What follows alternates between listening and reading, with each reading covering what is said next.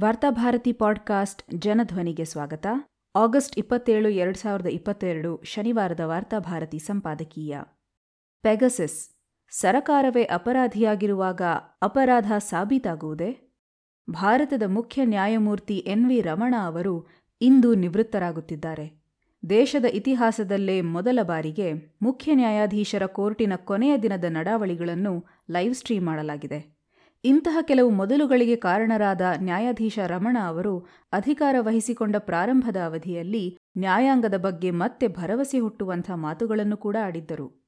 ತಮ್ಮ ಅವಧಿಯಲ್ಲಿ ಅವರು ದೇಶ ವಿದೇಶಗಳಲ್ಲಿ ಮಾಡಿರುವ ಇಪ್ಪತ್ತಾರು ಭಾಷಣಗಳಲ್ಲಿ ಅವರು ಒಬ್ಬ ಉದಾರವಾದಿ, ಪ್ರಜಾತಂತ್ರವಾದಿ ನ್ಯಾಯಾಧೀಶರ ಆಶಯಗಳನ್ನು ವ್ಯಕ್ತಪಡಿಸಿದ್ದಾರೆ. ಆದರೆ ವಾಸ್ತವದಲ್ಲಿ ನ್ಯಾಯಾಧೀಶ ರಮಣ ಅವರ ಅವಧಿ ಮತ್ತೊಂದು ಕಳೆದುಕೊಂಡ ಅವಕಾಶದಂತೆಯೇ ಕಾಣುತ್ತದೆ. ಅವರ ಅವಧಿಯಲ್ಲಿ ಅವರ ಮುಂದೆ ಬಂದ ಹಲವಾರು ಪ್ರಕರಣಗಳು ಈ ದೇಶದ ರಾಜಕೀಯ ಆರ್ಥಿಕತೆ ಮತ್ತು ಸಾಮಾಜಿಕ ಜೀವನವನ್ನು ಮತ್ತೆ ಸಾಂವಿಧಾನಿಕ ಮಾರ್ಗಕ್ಕೆ ಮರಳುವಂತೆ ಮಾಡಬಹುದಾದ ಮಹತ್ತರ ಅವಕಾಶ ಮುಖ್ಯ ನ್ಯಾಯಮೂರ್ತಿಗಳಿಗಿತ್ತು. ಆದರೆ ಅವರು ಮಾತಿನಲ್ಲಿ ತಮ್ಮ ಹಿಂದಿನ ಮುಖ್ಯ ನ್ಯಾಯಾಧೀಶರಿಗಿಂತ ಭಿನ್ನವಾದ ಮಾತುಗಳನ್ನು ಆಡಿದರೂ ಕೃತಿಯಲ್ಲಿ ಹೆಚ್ಚಿನ ಭಿನ್ನತೆಯನ್ನೇನು ತೋರಲಿಲ್ಲ ಎನ್ನುವುದು ಸ್ಪಷ್ಟವಾಗಿ ಎದ್ದು ಕಾಣುತ್ತದೆ. ಇದು ನ್ಯಾಯಾಧೀಶ ರಮಣ ಅವರ ಅವಧಿಯ ಬಗ್ಗೆ ದೊಡ್ಡ ಭ್ರಮನಿರಸವನ್ನು ದೇಶದ ನಾಗರಿಕ ಸಮಾಜದಲ್ಲಿ ಹುಟ್ಟುಹಾಕಿದೆ. ಈ ಭ್ರಮನಿರಸನಗಳಿಗೆ ಕಾರಣವಾಗಿರುವ ಹಲವಾರು ಉದಾಹರಣೆಗಳಲ್ಲಿ ಅತಿ ಮುಖ್ಯವಾದದ್ದು ಪೆಗಸಸ್ ಪ್ರಕರಣವನ್ನು ಮುಖ್ಯ ನ್ಯಾಯಮೂರ್ತಿಗಳು ನಿಭಾಯಿಸಿದ ರೀತಿ. ಪೆಗಸಸ್ ಎಂಬ ದುಷ್ಟ ಸಾಫ್ಟ್ವೇರ್ ಅನ್ನು ಇಸ್ರೇಲಿನ ಎನ್ಎಸ್ಒ ಎಂಬ ಸಂಸ್ಥೆ ಉತ್ಪಾದಿಸುತ್ತಿದ್ದು, ಅದನ್ನು ಸರಕಾರಗಳಿಗೆ ಮತ್ತು ಸರಕಾರಿ ಸಂಸ್ಥೆಗಳಿಗೆ ಮಾತ್ರ ಮಾರಾಟ ಮಾಡುತ್ತದೆ. ಈ ಮಾಲ್ವೇರ್ ತಂತ್ರಜ್ಞಾನವನ್ನು ಬಳಸಿಕೊಂಡು ಸರಕಾರಿ ಸಂಸ್ಥೆಗಳು ತನ್ನ ನಾಗರಿಕರು, ಪತ್ರಕರ್ತರು, ವಿರೋಧ ಪಕ್ಷದವರ ಮೇಲೆ ಅವರಿಗೆ ಗೊತ್ತಾಗದಂತೆ ಅವರ ಮೊಬೈಲ್ ಕಂಪ್ಯೂಟರ್ಗಳನ್ನೇ ಬಳಸಿಕೊಂಡು ಅವರ ಮೇಲೆ ಬೇಹುಗಾರಿಕೆ ನಡೆಸಬಹುದು. ಅವರಿಗೆ ಗೊತ್ತಾಗದಂತೆ ಅವರ ಮೊಬೈಲ್ ಮತ್ತು ಕಂಪ್ಯೂಟರ್ಗಳಲ್ಲಿ ದೇಶದ್ರೋಹಿ ದಾಖಲೆಗಳನ್ನು ಸೇರ್ಪಡೆ ಮಾಡಿ ಅದರ ಆಧಾರದಲ್ಲಿ ಅವರನ್ನು ಜೈಲಿಗೆ ತಳ್ಳಬಹುದು. ಹೀಗೆ ಈ ಮಾಲ್ವೇರ್ ತಂತ್ರಜ್ಞಾನ ಒಂದು ಪ್ರಜಾತಂತ್ರದಲ್ಲಿ ಆಳುವ ಸರಕಾರವನ್ನು ಸರ್ವಾಧಿಕಾರಿಯನ್ನಾಗಿ ಮಾಡುತ್ತದೆ.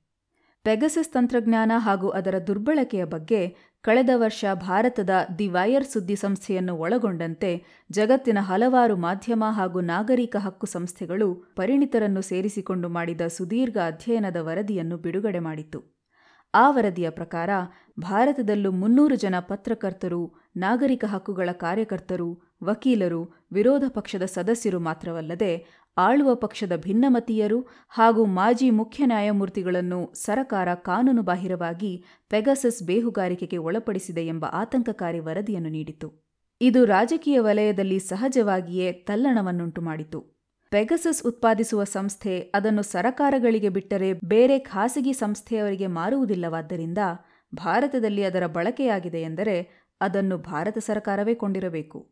ಹೀಗಾಗಿ ಸಂಸತ್ತು ಮತ್ತು ಭಾರತದ ಜನತೆ ಮೋದಿ ಸರಕಾರಕ್ಕೆ ಕೇಳಿದ್ದು ಒಂದೇ ಪ್ರಶ್ನೆ. ಭಾರತ ಸರಕಾರವು ಪೆಗಸಸ್ ಅನ್ನು ಖರೀದಿಸಿದೆಯೇ? ಖರೀದಿಸಿ ಬಳಸಿದ್ದರೆ ಯಾವ ಕಾನೂನಿನ ರೀತಿಯ ಅದನ್ನು ಬಳಸಲಾಗಿದೆ? ಆದರೆ ಮೋದಿ ಸರಕಾರ ಅತ್ಯಂತ ಸರ್ವಾಧಿಕಾರದಿಂದ ದೇಶದ ಭದ್ರತೆಯ ನೆಪವೊಡ್ಡಿ ಅದಕ್ಕೆ ಉತ್ತರ ಕೊಡಲು ನಿರಾಕರಿಸಿತು. ಇದು ಸರಕಾರ ಪೆಗಸಸ್ ಬಳಕೆ ಮಾಡಿರುವುದಕ್ಕೆ ದೊಡ್ಡ ಪುರಾವೆಯಾಗಿತ್ತು. ಮೋದಿ ಸರಕಾರದ ಈ ಉಡಾಫೆ ಉತ್ತರ ಭಾರತಕ್ಕೆ ಮಾಡಿದ ಅವಮಾನವೇ ಆಗಿತ್ತು. ಹೀಗಾಗಿ ಸುಪ್ರೀಂ ಕೋರ್ಟಿನಲ್ಲಿ ಈ ಬಗ್ಗೆ ಹಲವಾರು ಪ್ರಕರಣಗಳು ದಾಖಲುಗೊಂಡವು. ನ್ಯಾಯಾಧೀಶ ರಮಣ ಅವರ ನೇತೃತ್ವದ ಸುಪ್ರೀಂ ಕೋರ್ಟ್ ಬೆಂಚ್ ಕೂಡ ಸರಕಾರಕ್ಕೆ ಕೇಳಿದ್ದು ಪೆಗಸಸ್ ಅನ್ನು ಸರಕಾರ ಖರೀದಿಸಿದೆಯೇ ಎಂಬ ಒಂದೇ ಪ್ರಶ್ನೆ. ಆದರೆ ಆ ಒಂದು ಪ್ರಶ್ನೆಗೆ ಉತ್ತರ ಕೊಡಲು ಹಲವು ವಾರಗಳ ಅವಕಾಶ ತೆಗೆದುಕೊಂಡ ಮೋದಿ ಸರಕಾರ ಕೊನೆಗೂ ದೇಶದ ಭದ್ರತೆಯ ಕಾರಣಗಳಿಂದಾಗಿ ಈ ಪ್ರಶ್ನೆಗೆ ಸರಕಾರ ಉತ್ತರ ಕೊಡುವುದಿಲ್ಲ ಎಂಬ ಸರ್ವಾಧಿಕಾರಿ ಉತ್ತರವನ್ನು ನೀಡಿತು ಸಾಮಾನ್ಯವಾಗಿ ಈ ರೀತಿ ಆರೋಪಿಗಳು ತನಿಖೆಯಲ್ಲಿ ಸಹಕರಿಸಲು ನಿರಾಕರಿಸಿದಾಗ ಕೋರ್ಟುಗಳು ಅದನ್ನು ಆರೋಪಿಯು ಅಪರಾಧ ಮಾಡಿರುವುದಕ್ಕೆ ಪುರಾವೆಯಾಗಿ ಪರಿಗಣಿಸುತ್ತದೆ. ಆದರೆ ನ್ಯಾಯಾಧೀಶ ರಮಣ ಅವರ ಕೋರ್ಟು ಇದರ ಬಗ್ಗೆ ತನಿಖೆ ಮಾಡಲು ನಿವೃತ್ತ ನ್ಯಾಯಾಧೀಶ ರವೀಂದ್ರನ್ ನೇತೃತ್ವದಲ್ಲಿ ಒಂದು ದೊಡ್ಡ ತಾಂತ್ರಿಕ ಹಾಗೂ ಪರಿಣಿತರ ಸಮಿತಿಯನ್ನು ನೇಮಿಸಿತು ಹಾಗೂ ಅದಕ್ಕೆ ವರದಿ ನೀಡಲು ಎಂಟು ವಾರಗಳ ಅವಕಾಶ ನೀಡಿತು. ಸರಕಾರ ಸುಪ್ರೀಂ ಕೋರ್ಟಿಗೆ ಸಹಕರಿಸದೇ ಇರುವಾಗ ಈ ಸಮಿತಿಗೆ ಸಹಕರಿಸುವುದೇ ಮತ್ತು ಸರಕಾರ ಸಹಕರಿಸದೆ ನಿಜಾಂಶ ಹೊರಗಡೆ ಬರುವುದೇ ಎಂಬ ಬಗ್ಗೆ ಆಗಲೇ ದೊಡ್ಡ ಅನುಮಾನ ಹಾಗೂ ನ್ಯಾಯಾಧೀಶ ರಮಣ ಅವರ ಕ್ರಮಗಳ ಬಗ್ಗೆ ಅಸಮಾಧಾನ ಹುಟ್ಟಿತ್ತು. ಆನಂತರದ ದಿನಗಳಲ್ಲಿ ನ್ಯೂಯಾರ್ಕ್ ಟೈಮ್ಸ್ ಪತ್ರಿಕೆಯ ತನಿಖಾ ವರದಿಯೊಂದು ಪ್ರಧಾನಿ ಮೋದಿಯವರು ಎರಡು ಸಾವಿರದ ಹದಿನೇಳರಲ್ಲಿ ಇಸ್ರೇಲ್ಗೆ ಭೇಟಿ ನೀಡಿದಾಗ ಮಾಡಿಕೊಂಡ ಎರಡು ಬಿಲಿಯನ್ ಡಾಲರ್ ಶಸ್ತ್ರಾಸ್ತ್ರ ಖರೀದಿಯಲ್ಲಿ ಪೆಗಸಸ್ ಕೂಡ ಸೇರಿಕೊಂಡಿತ್ತು ಎಂದು ಹೇಳಿತು ಪಶ್ಚಿಮ ಬಂಗಾಳದ ಮುಖ್ಯಮಂತ್ರಿ ಮಮತಾ ಬ್ಯಾನರ್ಜಿಯವರು ಪೆಗಸಸ್ ಸಂಸ್ಥೆ ತಮ್ಮ ಸರಕಾರಕ್ಕೆ ಇಪ್ಪತ್ತೈದು ಕೋಟಿ ರೂಪಾಯಿಗೆ ಆ ಮಾಲ್ವೇರ್ ಮಾರಲು ಬಂದಿತ್ತು ಎಂಬ ಸ್ಫೋಟಕ ಮಾಹಿತಿಯನ್ನು ಬಯಲು ಮಾಡಿದ್ದರು. ನ್ಯಾಯಾಧೀಶ ರವೀಂದ್ರನ್ ಸಮಿತಿ ಒಂದು ತಿಂಗಳ ಮುಂಚೆ ತನ್ನ ತನಿಖೆಯನ್ನು ಪೂರೈಸಿ, ಹೋದ ತಿಂಗಳೇ ತನ್ನ ವರದಿಯನ್ನು ನೀಡಿದ್ದರೂ, ನ್ಯಾಯಾಧೀಶ ರಮಣ ಅವರು ತಮ್ಮ ನಿವೃತ್ತಿಯ ಒಂದು ದಿನ ಮುಂಚೆ ಅದನ್ನು ಬಯಲು ಮಾಡಿದ್ದಾರೆ. ನ್ಯಾಯಾಧೀಶ ರವೀಂದ್ರನ್ ವರದಿಯು ಮೂರು ಆಘಾತಕರ ಅಂಶಗಳನ್ನು ಬಯಲು ಮಾಡಿದೆ. ಒಂದು, ತಾವು ತನಿಖೆ ಮಾಡಿದ ಇಪ್ಪತ್ತೊಂಬತ್ತು ಮೊಬೈಲ್ಗಳಲ್ಲಿ ಐದರಲ್ಲಿ ಮಾಲ್ವೇರ್ ಪತ್ತೆಯಾಗಿದೆ. ಎರಡು, ಆದರೆ ಅದು ಪೆಗಸಸ್ ಮಾಲ್ವೇರ್ ಎಂದು ನಿಖರವಾಗಿ ಹೇಳಲು ಸಾಧ್ಯವಾಗುತ್ತಿಲ್ಲ. ಮೂರು ಮೋದಿ ಸರಕಾರ ದೇಶದ ಭದ್ರತೆಯ ಹೆಸರಿನಲ್ಲಿ ತನಿಖೆಗೆ ಸಹಕರಿಸಲಿಲ್ಲ. ಮೇಲ್ನೋಟಕ್ಕೆ ಸ್ಪಷ್ಟವಾಗಿ ಕಾಣುವಂತೆ ಮೋದಿ ಸರಕಾರ ತನಿಖೆಗೆ ಸಹಕರಿಸದೇ ಇದ್ದುದರಿಂದಲೇ ಮಾಲ್ವೇರ್ಗಳು ಪೆಗಸಸ್ ಮಾಲ್ವೇರ್ಗಳೇ ಎಂದು ಸಾಬೀತು ಮಾಡಲು ತೊಡಕಾಗಿದೆ.